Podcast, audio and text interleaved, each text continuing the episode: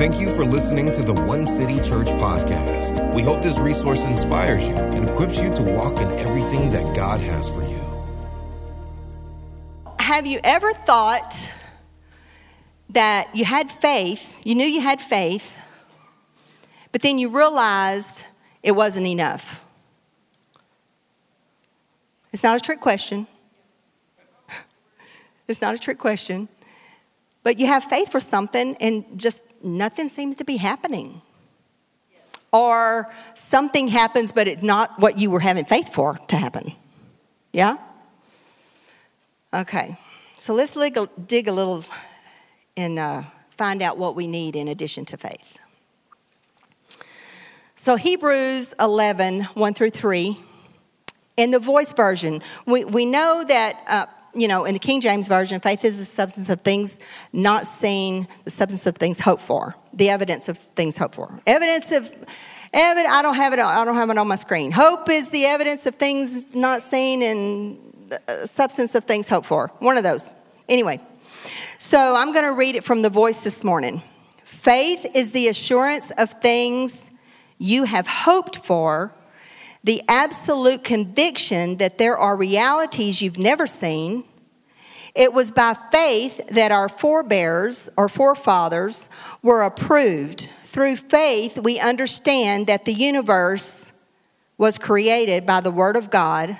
Everything we now see was fashioned from that which is invisible.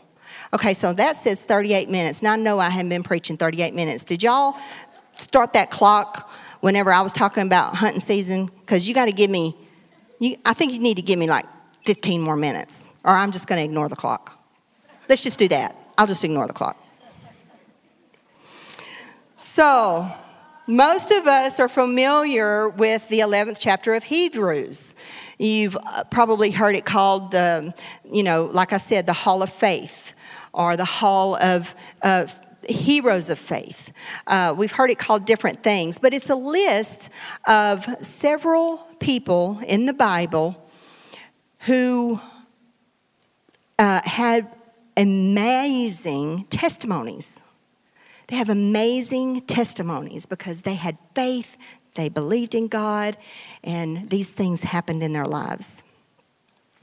And you know, when we read these stories, these stories about you know, Noah and the ark and uh, Moses and the children of Israel and, you know, Sarah getting pregnant at 90 years old. I mean, sometimes I think we, we live in such an entertainment world that we have a tendency to look at the Bible as, I won't say fiction, but like it's far off. Like it's something that happened thousands and thousands of years ago, and You know, I just don't know if the Lord would part the Red Sea today. Well, if He needed to, He would. Okay? So don't ever think that just because you read it in the Bible, that the, that biblical kind of faith, that biblical stories kind of faith can't happen today. Uh, in verse 6 of that same chapter, but without faith it is impossible to please him. For he who comes to God must believe that he is, and that he is a rewarder of those who diligently seek him. So, and Peter tells us in the book of Acts that God does not show favoritism. So, which in turn reveals that these historical references are promises that God can do and will do again. These chronicles of faith reveal God's heart toward us and toward them who not only had faith, but they trusted God. These are testimonies we can rely on and refer to when we are discouraged in our own walk of faith. Throughout the chapter, you'll see it, I think, three times. It says, They obtained a good testimony. They obtained a good testimony. Do you understand? They built testimonies through their experiences with God okay? Everyone say, I'm building my testimony. Throughout my life, I've heard testimonies from my parents, my grandparents, my great grandparents. You've heard me say before, probably, that I'm very blessed. I come from a, a, a family culture of faith for generations. And um, I've been spending so much time with my mom lately, and I love to get her talking about the good old days and the stories, uh, the stories, the stories, the testimonies. And um, she told me one the other day that uh, if I had heard it, I forgot it, which, you know, I'm over 60, so it's allowed. But anyway, she told me this story, and every time she tells me stories, it builds my faith and renews my hope. Well, this one story I just wanted to share with you. So, I grew up in Hartburg. Does anybody know where Hartburg is? Yeah, it's a suburb of Deweyville.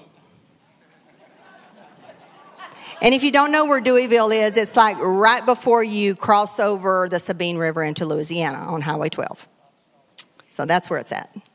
My grandparents, well, my parents grew up there. My grandparents, uh, my grandfather owned a sawmill. He owned a general store. He owned a blacksmith shop. Uh, he owned an ice, whatever they did when they delivered ice, what the, whatever they call that, an ice house. And he was just a real entrepreneur. And he was, he was one of the, mo- the major um, sources of employer or employment in Hartburg in the 1940s and 50s.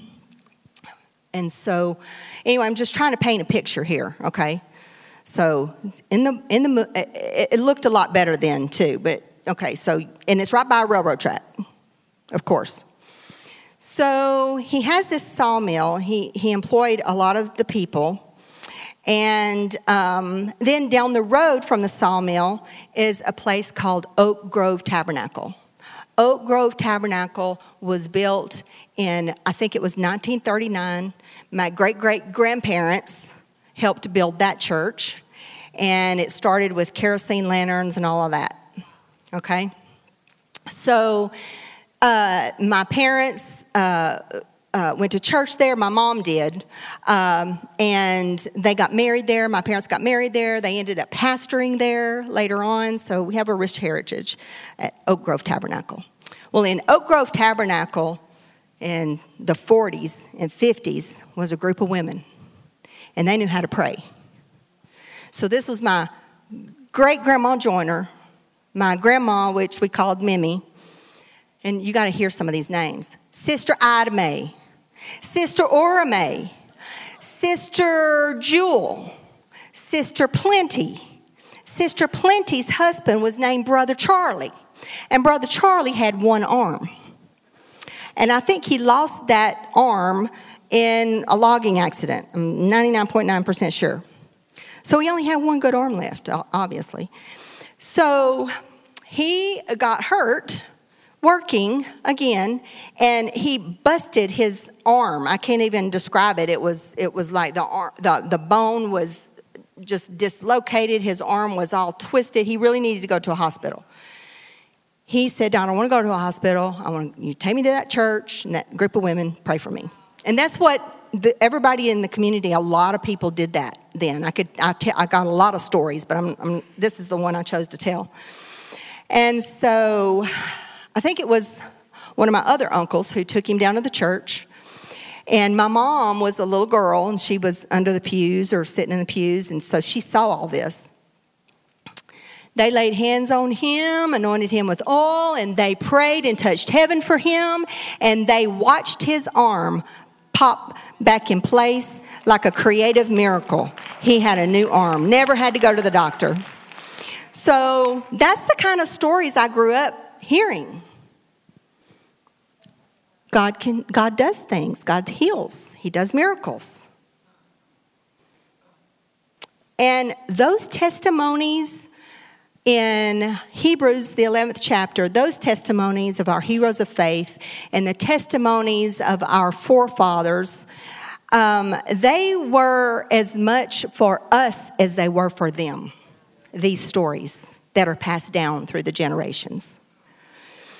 God uses trials to build our faith and grow us in our trust. I read once when you think God isn't listening or isn't even there, remember the teacher is always quiet during the test. Do you remember? Okay, so I was a nerd in school. I studied and, you know, all the things, brought five, six books. They don't have to do that now. That's something not fair about that. They use iPads and we had to have all these books.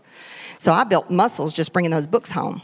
But anyway, so I studied and I studied and I studied and so, you know, it comes test time, but before test time, you're in the classroom, and that's the time when you get to raise your hand and ask questions. The teacher calls you up to the chalkboard and gets you to, you know, uh, finish an algebra um, equation and um, all the things. You get to ask questions. The teacher tells you the answers, helps you learn, puts it into you, puts it into your mind encourages you to commit it to memory. Then the day the test comes. Well, when the test comes, everybody's quiet. You're not allowed to, you're not allowed to talk. You're not allowed to, you really are even scared to like look over at your neighbor because they might think you're cheating. Or at least, I mean, I was like that. And uh, now, Pastor's story about taking tests, completely different. But this serves my purposes. So, um, and then, so, you know, you're, you're, you're trying, you know, and I always prayed before every test. Lord, please help me remember everything I studied. Help me to make an A on this test and all, all of the things. So, and then the teacher would walk around the room. You know, you've seen it on TV, on movies and shows. They walk around the desks and they watch and they make sure that you're not looking at your neighbor's paper. And they make sure you're not te- you're, you're not um, cheating, and you have a certain amount of time, and she's very quiet, or he is very quiet during that time. And then the test is over, and you have to turn in you have to turn in your test, and then they evaluate whether you really knew what you thought you knew or not. God is like that so many times during tests and trials. When it's quiet and you think He's not there, just remind yourself it's test time. He's there, He's watching, He knows exactly what's going on, and He is training you for a victorious life. You know, a victorious life doesn't just happen when you have the victory. A victorious life happens when you're moving toward victory. Okay?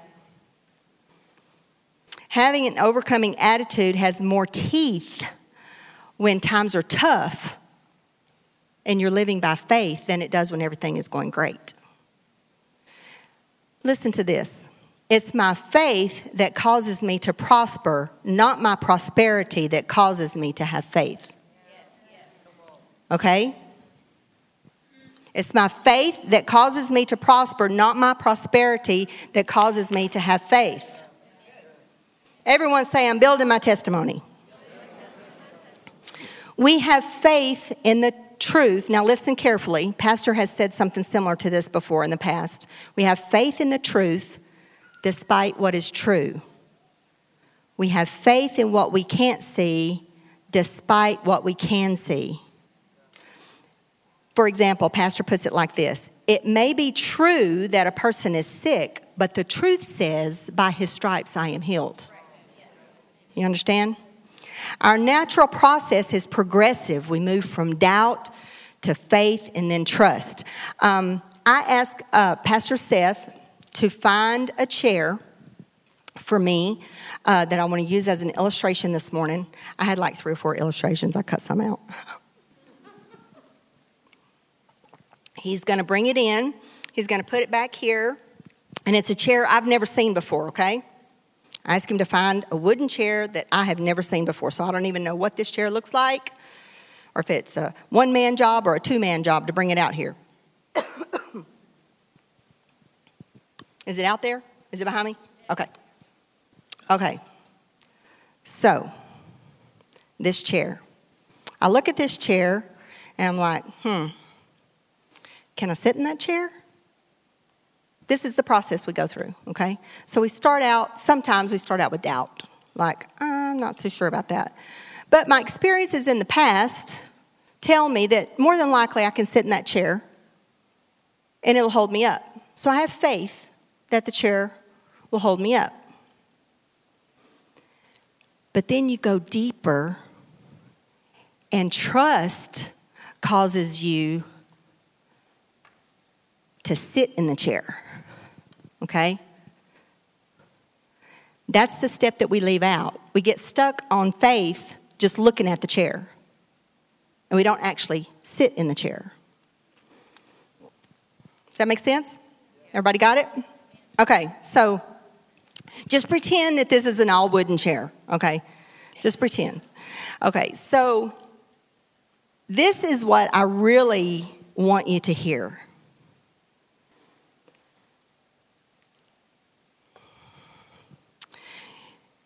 So, of course, this chair is meant to be meant to sit in. It's meant for me to sit in it. I have trust. So, so let's pretend that it falls out from under me. It, it's wooden and it all it busts out all out from under me and it's all on the floor in splinters. What do you do then? Because that happens sometimes. We have faith for something, we sit on it, we accept it, and then things fall out from under us. What do you do when that happens? You had faith. But your trust needs to go deeper than just trusting God that I can sit in this chair. I'm going to trust God whether this chair holds me up or not. I'm going to trust God even if it falls into wood, a pile of wood on the floor, because I know He knows what's best for me. He knows that I might not need a chair. I may need wood because my electricity's going out and I need a fire to keep me warm and I need to be able to cook. Okay? So I thought I needed a chair. Well, I can sit on the ground. I don't have to have a chair. But I have to have warmth and food. Okay? So, you have faith, Trust causes you to act, and your action results in what you thought it was going to look like, and sometimes not what you thought it was going to look like. But you trust anyway. No matter what happens. No matter what happens. The word tells us in James faith without works is dead. Say it with me I'm building my testimony. Faith is to have a daily dependence on God. He is my source. Trust is to take action toward your promise no matter what things look like. Daily dependence on God. you know, the world tells us every day be independent, be an independent thinker, be an independent business owner, be an independent contractor, be an independent woman. You know, women nowadays, we independent. Our nation was built on independence. There's nothing wrong with any of those unless you allow yourself to become so independently minded that your trust is in your own ability to make things happen instead of completely trusting in God's ability to make things happen in and through you. Keep your heads on straight. Okay, so I remember, and I think pastors told this story here. Um, and I have a, a, couple more stories that I'm going to tell. I just felt like that they were good examples and makes it more personal. But so when we first started our ministry at the age of 19, we sold everything and bought a car. Since we sold everything, we could afford to get a decent car. So we had a Pontiac Bonneville, brown, velvet seats. Yeah. I, I don't know if that was eight track or cassette, but it was somewhere around there. But we had it, it was loaded. But that's all we had. We had that, two meetings booked, and a few clothes, and my sewing machine in the trunk. Yeah, I sewed back then. I used to make all my clothes, believe it or not. So he had preached a few revival meetings there in the, that first year. And he was like, okay, I mean, you know, at 19 and you go into these all these churches to preach, I mean, that's can be a little intimidating, you know. And so after a few of them, he was like, okay, I got the hang of this. I can do this. I got this. I can do this. And so he went behind the podium that night to preach, and he physically felt Holy Spirit walk off the stage and say, Well, here you go. You can do it. Go ahead. Needless to say, there was a lot of repentance that went on after that. And if we didn't learn anything else during those early years, we learned to utterly depend on God for everything, no matter what things look like. When we are independent from God, we get the glory. When we are dependent on God, He gets the glory. Our lives will bring glory to whomever is Lord over our lives. So, more recently, another story of faith. This is kind of a, a broken chair story. So, we moved here, and um, it, I'm not telling stories in chronological order, so that was throwing me for a second. So, anyway, we moved here, and there wasn't a whole lot to choose from for houses. And so um, we chose one. It's a nice house. We were blessed to find it. Uh, it was in foreclosure. We got a good price, but it's in a neighborhood where the houses are right on top of each other. And we had had a house. All the other houses we had had big yards, big backyards, you know, and you could sit on the back porch and have, you know, serenity, you know, while you meditated upon the Word of God to prepare to preach. And so we wanted that again. And this house does not have that. It has a backyard about maybe, I don't know, maybe the length of that banister to the wall. And to the house, it's maybe 10 feet. Little, little backyard. So, anyway, but we knew we'd, we'd buy it and we thought, well, we'll just sell it later on after we're here for a while and when we can find what we really want. So, about the time Jude was born, um, he was probably a, maybe two.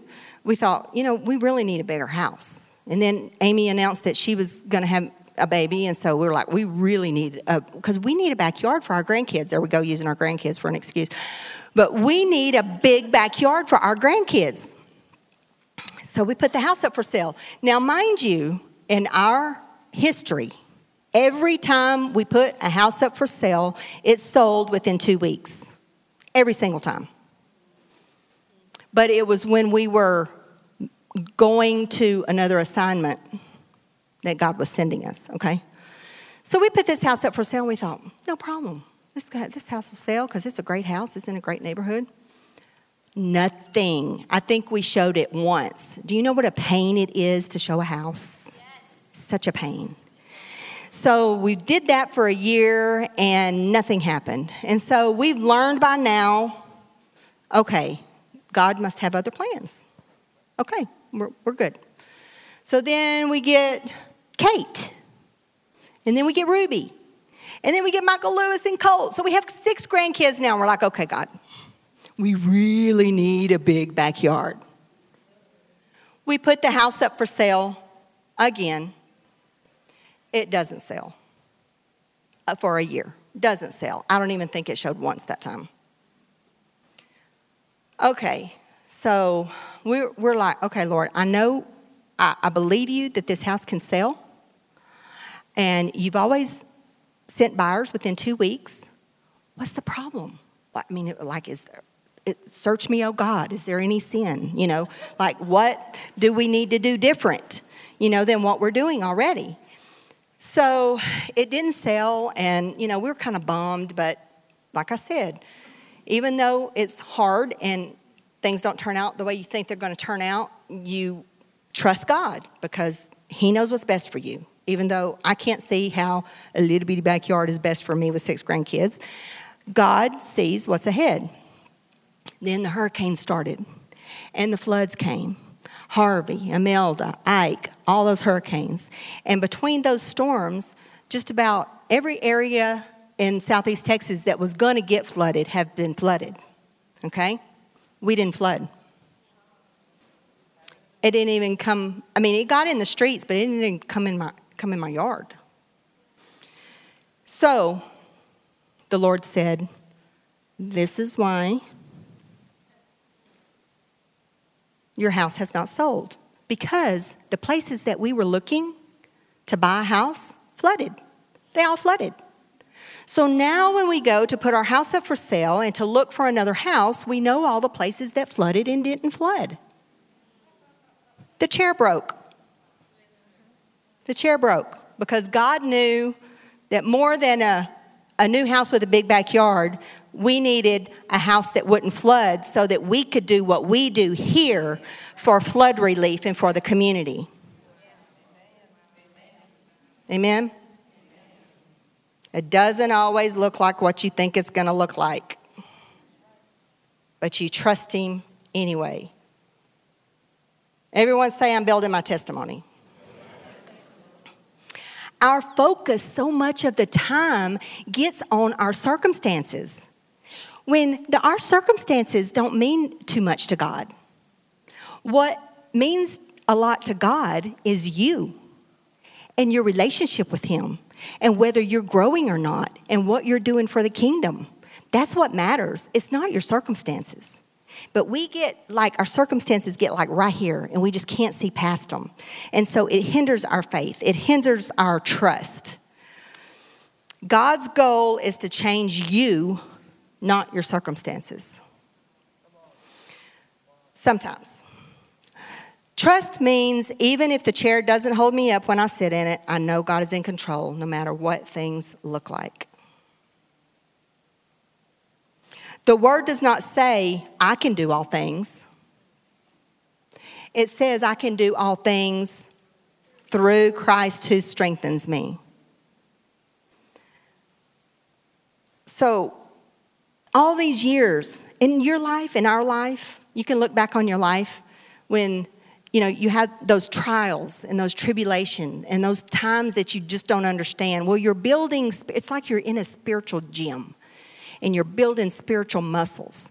And the Lord starts you out like with tiny dumbbell, you know, like I have a little two pound one that I do at home. I don't I mean, they say it's supposed to help. I'm not sure it does, but anyway. So you start out little, and then you go five pounds, bigger trial, 10 pounds, bigger trial, and sooner or later you start picking up those big, you know, the big, what do you call them? Barbells? Dumbbells. Dumbbells. Why do they call them dumbbells? Anyway, so life is like that. If you will realize every time you're going through something, you're building spiritual muscles because you're growing. It's growing pains. People think because you're a Christian, you're living this overcomer life. Overcomer, over, an overcomer's life is not free from turmoil. An overcomer's life is because they overcome the turmoil through faith and trust in God. Yeah. So I have one more story to tell. This one's a really good one. So, Anybody know where Dumas, Texas is? Yes. Do you? Well, probably we were going to New Mexico when we were going through there. I was trying to remember if it was New Mexico or Colorado or Arizona, but anyway, we were we were uh, ev- still evangelizing. Um, I Justin was a baby. I was pregnant with Amy. Are y'all with me, or am I losing you with these stories? You good? Okay, because it's only eleven thirty. So, okay, this is a good story though. It's a good one. So, you know, and we've always been, always, even before I met my husband, I've always been like, if God said do something, I did it. And I asked questions later. I just, I don't know, I got saved when I was 10 and I was around this, all this miracles all my life and all these stories. And my, the Lord just had faith. I'm not saying that I never doubt, but I'm just saying that I had a strong foundation. So we were, it was wintertime. I think it was the winter of 1983 because Justin was a baby. I was pregnant with Amy. So it must have been like January, February of 1983. And it's nighttime. Have to paint a picture for you here. And there's miles and miles of Texas all around us, okay? No stars in the sky, no other cars, and a snowstorm. Yeah. We're not real experienced with snow at this point. So, no cars, no lights, no anything. And our car, that was our second Pontiac Bonneville. It was like a jade green and it had it had velvet seats too. So we were in that but it was a diesel engine. Huh. We bought a diesel engine thinking that that would be save us money. But anybody who knows anything about diesel engines knows that diesel engines and freezing temperatures don't go together. So we're thinking about, we're praying, God, help our diesel engine, help us not to run out of gas, uh, get us to the next town. I mean, you know, we're just praying, speaking in tongues, everything. And Pastor had to go really, really slow because it was we were kind of starting to fill the car. So he slowed down, he cracked his door, and he saw that we were driving on about this much ice. And there was snow just piled up on the other each side of us. The only light we saw was way over yonder, and what we now know to be a snowplow, probably. So we drive and we drive and we're praying and we're speaking in tongues, and then we finally start to see some lights ahead. And so we're like, oh, thank God. Thank you, Jesus. You got us to this town. So we get to this, welcome to Dumas. We get to that town, and there's a sheriff or a deputy or some kind of lawman standing with his hands on his hips to the entrance to that city, stopped us. Like he wasn't going to let us in. And I'm like, oh, Lord, give us favor, give us favor, give us favor with whoever this is, give us favor. So he comes around to Randy's window and he says, What in the world are you doing out on this highway? This highway is closed. You are not allowed to be out on this highway. And we're like, we didn't, we didn't know it was closed. I mean, you know, you get out on a highway, they close it behind you. How do you know? And there was nowhere to turn off the highway. It was just a straight shot. We had to go to Dumas, Texas. So it's like, okay. So he says, Well, you're here now. You can't leave. So here we are. I'm pregnant. Justin's a baby in a diesel engine car no money. All we had for credit card was like a Exxon Mobil, Texaco, I think it was Texaco back then, credit card for gas, and a check. We had our checkbook. 1983.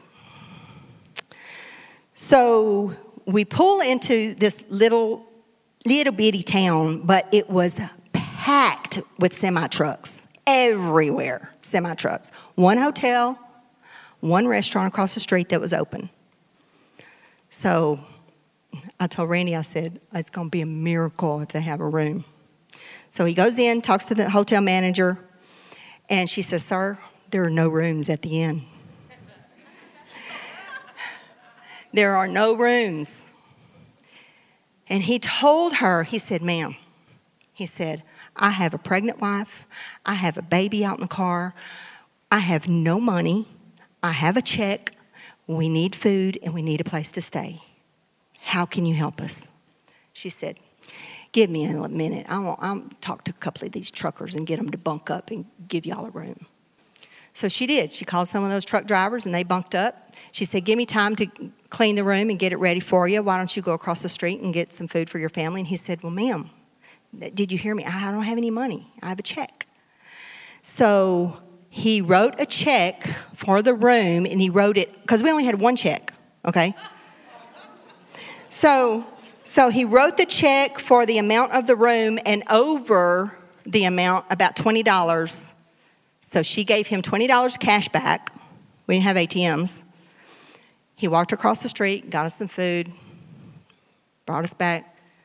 We got a hotel room that trip did not look like what we thought it was going to look like. But it's a story that I have to tell my kids and my grandkids and my great grandkids about how God provides when there seems to be no way.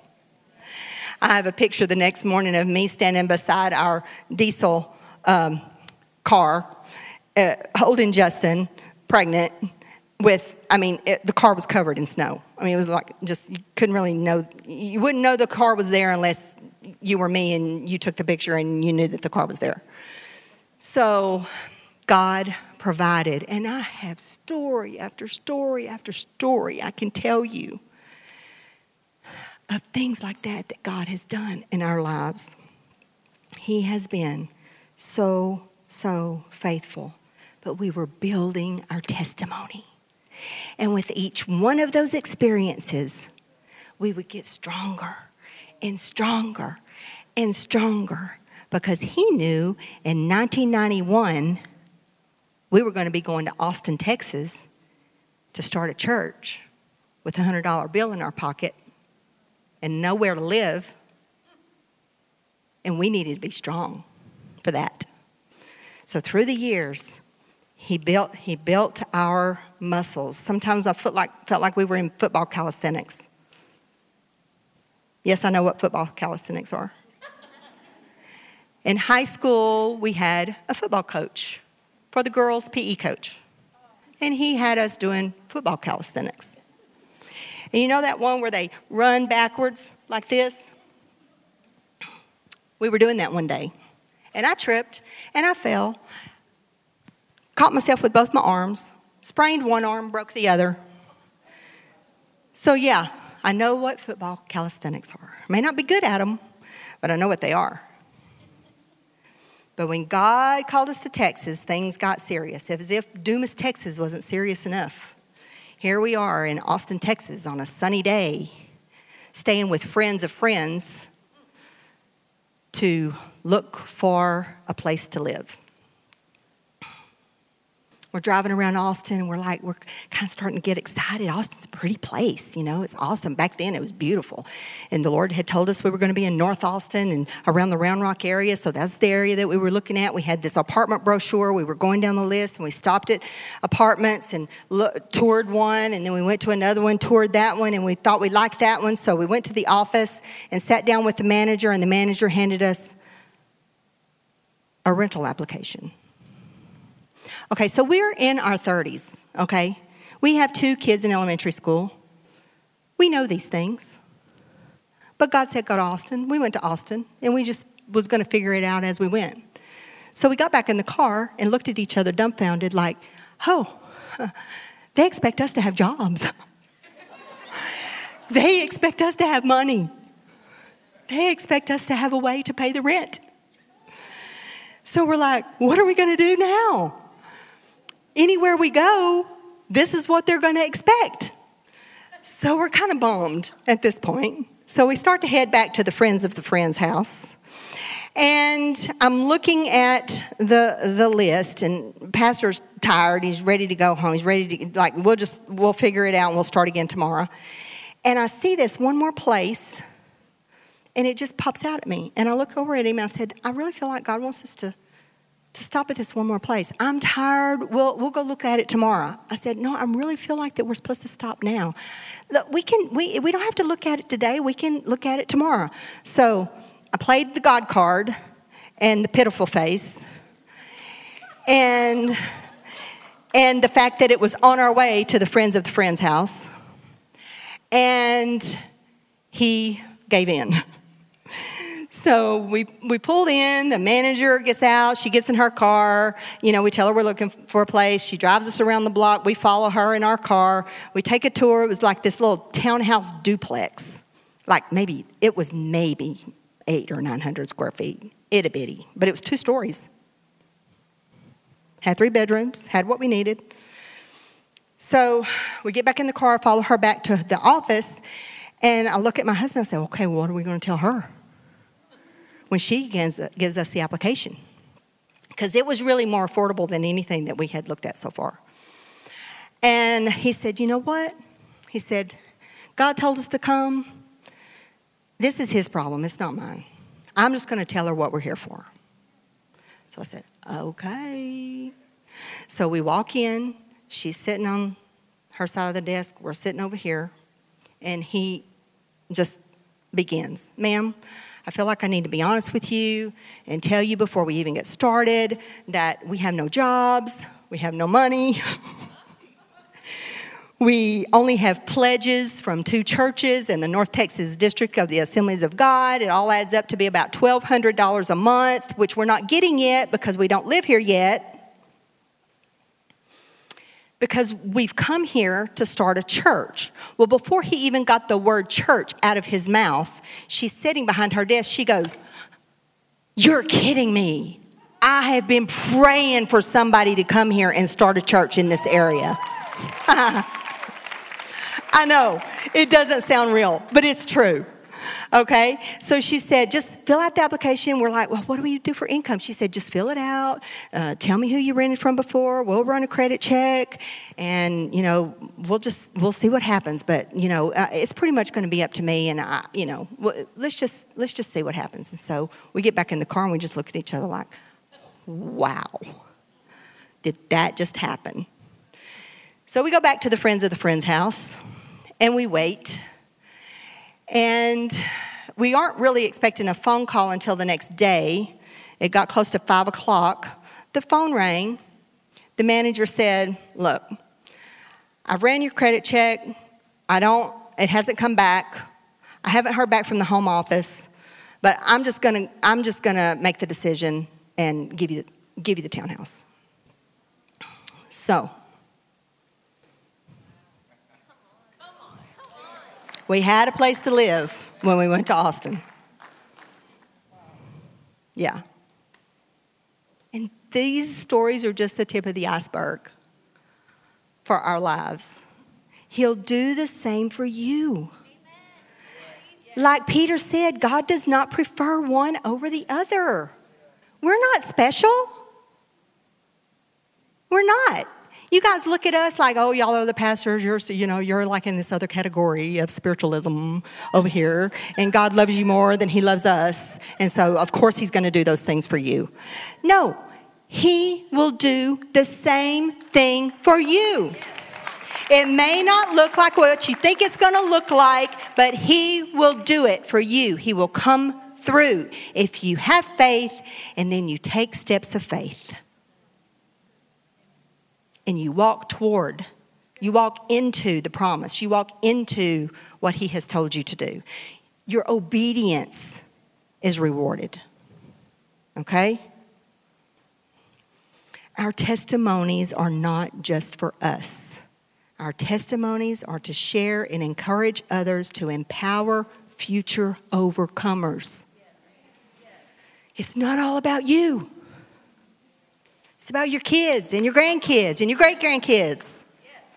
It's about you passing down the stories from your great grandparents and your grandparents and, and your parents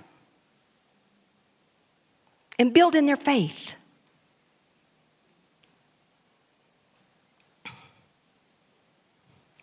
Stephen, would you come help me? Yeah, that's a joke now because that's what Pastor says every Sunday. Stephen, come help me. Okay. And they overcame by the blood of the Lamb and by the word of their testimony. Testimonies are important. Share your testimony. That can be some of the most effective tools that you have. You may not you may say, "Well, I don't really know how to witness. I don't know how to talk to people." Tell your story. Just tell your story. Tell what God did in your life. I began by asking Have you ever thought you had faith only to realize just having faith was not enough? So by now, I hope you see that faith is incomplete without acts of trust. Faith, the Lord gave me this. It sounds like I read it in a book, but He gave it to me. I love it. Faith throws the ball in God's court, but like a good sports coach, he throws it back as if to say, let's try that again and add some trust.